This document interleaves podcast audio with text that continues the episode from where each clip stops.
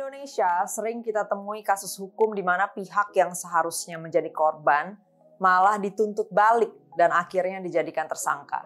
Saat hal semacam ini terjadi, netizen pun biasanya langsung uh, menghujat ya atau mengkritisi petugas hukum. Kenapa sih sebetulnya hal seperti ini kerap terjadi? Apakah memang hukum di Indonesia seperti itu? Dan apabila hukum di negara ini memang seperti itu, apakah kita perlu mengubahnya?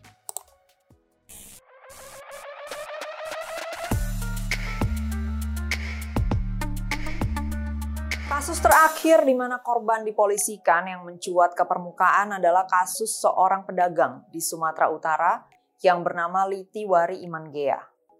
Ia ditetapkan sebagai tersangka pada 7 Oktober 2021 oleh Polsek Percut Seituan.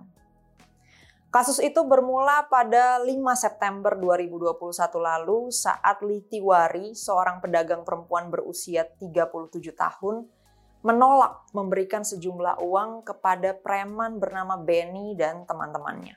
Penolakan itu kemudian berujung pada penganiayaan terhadap Litiwari oleh Benny dan teman-temannya. Berdasarkan bukti visum yang telah diserahkan kepada pihak kepolisian, korban menderita luka memar di hampir seluruh bagian tubuh akibat pukulan oleh empat pelaku pengeroyokan. Video penganiayaan Litiwari pun beredar luas di media sosial dan polisi akhirnya melakukan penangkapan terhadap Benny. Setelah itu, Benny balik melaporkan Litiwari dengan tuduhan telah melakukan penganiayaan kepada dirinya juga. Pada saat itu, kedua pihak yaitu Benny dan Litiwari sama-sama melaporkan tindak penganiayaan.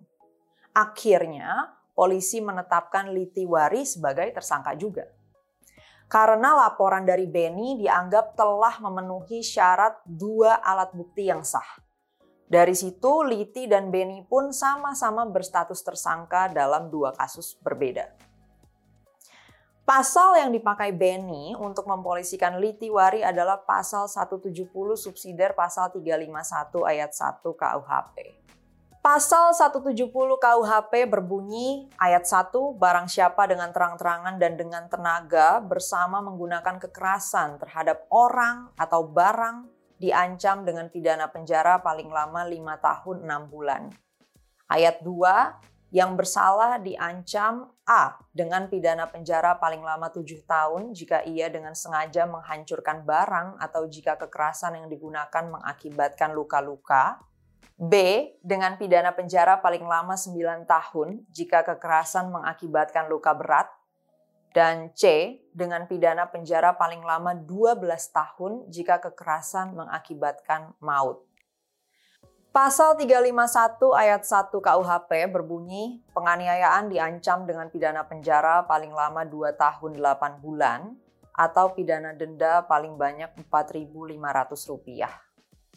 Dengan adanya alat bukti yang sah, berarti dapat dikatakan bahwa e, perbuatan yang dialami Benny tersebut memang bisa dipolisikan atau bisa dilaporkan dengan hukum pidana.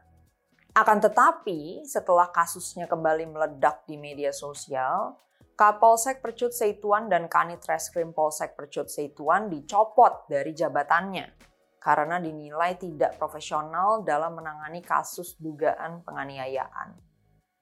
Pencopotan itu menurut keterangan pihak Humas Polri merupakan bagian dari evaluasi dan audit terhadap kasus-kasus yang terjadi di wilayah tersebut yang dilakukan oleh pimpinan Polri.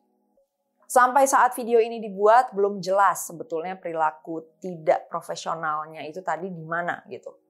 Meskipun ada insiden pencopotan Kapolsek Percut Seituan dan Kanit Reskrim Polsek Percut Seituan tersebut, kasus Litiwari dan Benny masih terus berlanjut dengan keduanya berstatus tersangka.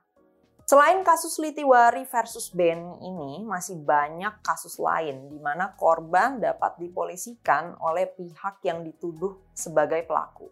Salah satunya adalah kasus pelecehan pegawai KPI berinisial MS. Kuasa hukum terduga pelaku, yakni EO dan RT, mendatangi Sentra Pelayanan Kepolisian Terpadu atau SPKT Polda Metro Jaya pada Jumat 10 September 2021 untuk melaporkan balik MS. Kuasa hukum EO dan RT menjelaskan bahwa kliennya telah mengalami kerugian secara imaterial sejak adanya rilis perkara dari pelapor perkara 289 KUHP yang dilayangkan kepada kliennya. Kerugian secara imaterial yang dimaksud adalah kliennya mengalami cyberbullying atau bullying online di mana banyak netizen menyampaikan caci maki dan hujatan kepada kliennya. Oleh karena itu, EO dan RT hendak melaporkan balik MS dengan sejumlah pasal. Salah satunya pasal 310 KUHP tentang pencemaran nama baik. Dengan unsur-unsur yang harus dipenuhi sebagai berikut.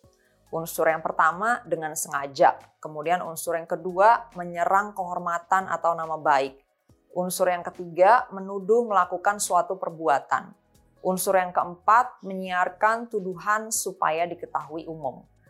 Lagi-lagi, apabila mengacu pada indikator perbuatan yang tertuang dalam pasal ini, memang tindakan MS yang mempublikasikan surat terbuka tentang pelecehan dan perundungan yang dialaminya bisa dianggap memenuhi unsur-unsur pencemaran nama baik. Selain pasal 310 KUHP, MS juga dilaporkan menggunakan pasal 311 KUHP dan pelanggaran UU ITE. Dan lagi-lagi, aturan-aturan tersebut juga memang bisa dipakai untuk mempolisikan perbuatan MS. Artinya, sampai di sini, proses hukum tampaknya masih berjalan sesuai dengan hukum yang berlaku. Jadi, kita juga harus fair dalam melihat kasus seperti ini.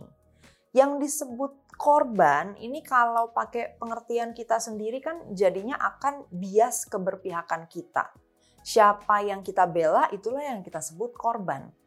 Kalau mengikuti hukum yang berlaku, yang disebut korban itu sudah ada definisinya sesuai perbuatan yang dianggap sebagai kejahatan yang dilarang oleh hukum. Yang namanya korban secara hukum adalah pihak yang mengalami kejahatan oleh pihak lain.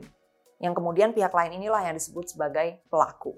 Sedangkan yang dimaksud dengan perbuatan kejahatan itu sendiri didefinisikan dalam isi pasal-pasal hukumnya.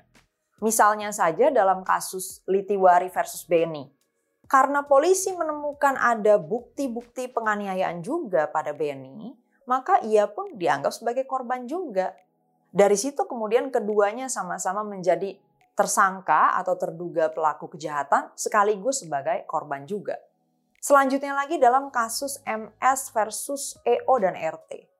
Lagi-lagi menurut hukum yang berlaku, tindakan MS memang dapat dilaporkan sebagai kejahatan pencemaran nama baik. Oleh karena itu, pada saat yang sama, EO dan RT pun bisa menjadi korban, tergantung nanti kelanjutan kasusnya bagaimana.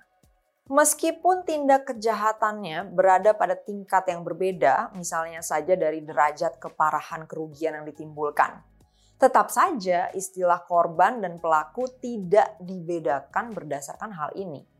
Artinya, sampai di sini memang semua pihak yang melapor itu bisa berlaku sebagai korban dan yang dilaporkannya bisa berlaku sebagai pelaku. Tapi kemudian yang menjadi pertanyaan selanjutnya adalah apakah kita sepatutnya mempertahankan hukum seperti itu?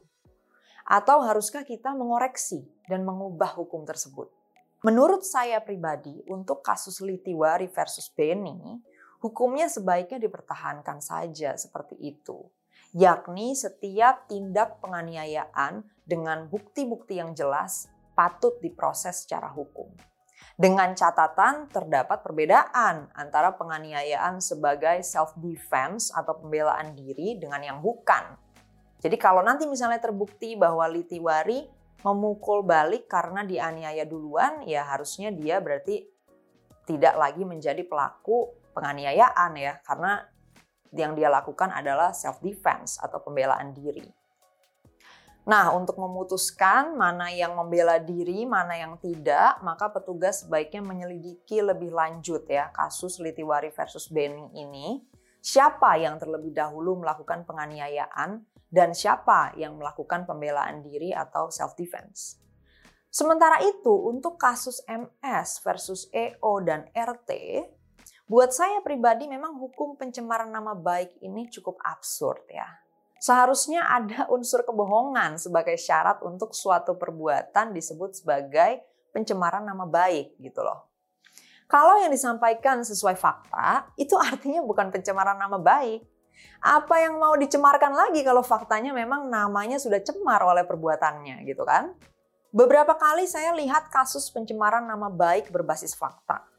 Misalnya aja waktu itu ada kasus pejabat yang berpoligami Kemudian informasi mengenai statusnya yang berpoligami itu disebar oleh seseorang. Kemudian seseorang ini ternyata bisa dikasuskan uh, dengan delik pencemaran nama baik. Kasus seperti ini kan harusnya bisa dengan gampang diputus kalau unsur kebohongan menjadi syarat. Ya. Jadi kalau sesuatu yang disampaikan itu fakta, harusnya tidak bisa dipidanakan dong. Masa kita mau menjebloskan orang ke penjara karena ia menyampaikan fakta? Sementara unsur-unsur yang berlaku sebagai syarat perbuatan tergolong pencemaran nama baik saat ini adalah tadi pertama dengan sengaja, kedua menyerang kehormatan atau nama baik, ketiga menuduh melakukan suatu perbuatan, dan keempat menyiarkan tuduhan supaya diketahui umum. Nah, saya keberatan dengan unsur yang kedua ini ya, harusnya diganti dengan unsur kebohongan. Dalam kasus MS versus EO dan RT, hukum yang menurut saya ideal seharusnya membuat penyelidikan dilakukan terhadap tuduhan MS terlebih dahulu. Apabila tidak terbukti, maka bisa dikasuskan pencemaran nama baik karena informasinya tidak terbukti sebagai fakta. Tapi kemudian laporan pencemaran nama baik itu juga masih bisa dikonteskan ya, masih bisa didebatkan lagi di unsur satu. Apakah MS secara sengaja menyebarkan kebohongan tentang EO dan RT? Nah, ini bisa menjadi hal yang harusnya masuk dalam penyelidikan lebih lanjut dalam proses hukum terhadap MS. Itu menurut saya. Gimana menurut Anda? Kalau Anda mempunyai usulan hukum, entah itu menambah hukum baru atau mengubah hukum yang sudah ada, anggota DPR adalah pihak yang bisa memperjuangkan hal itu untuk Anda. Karena DPR lah yang bisa membuat maupun mengubah hukum.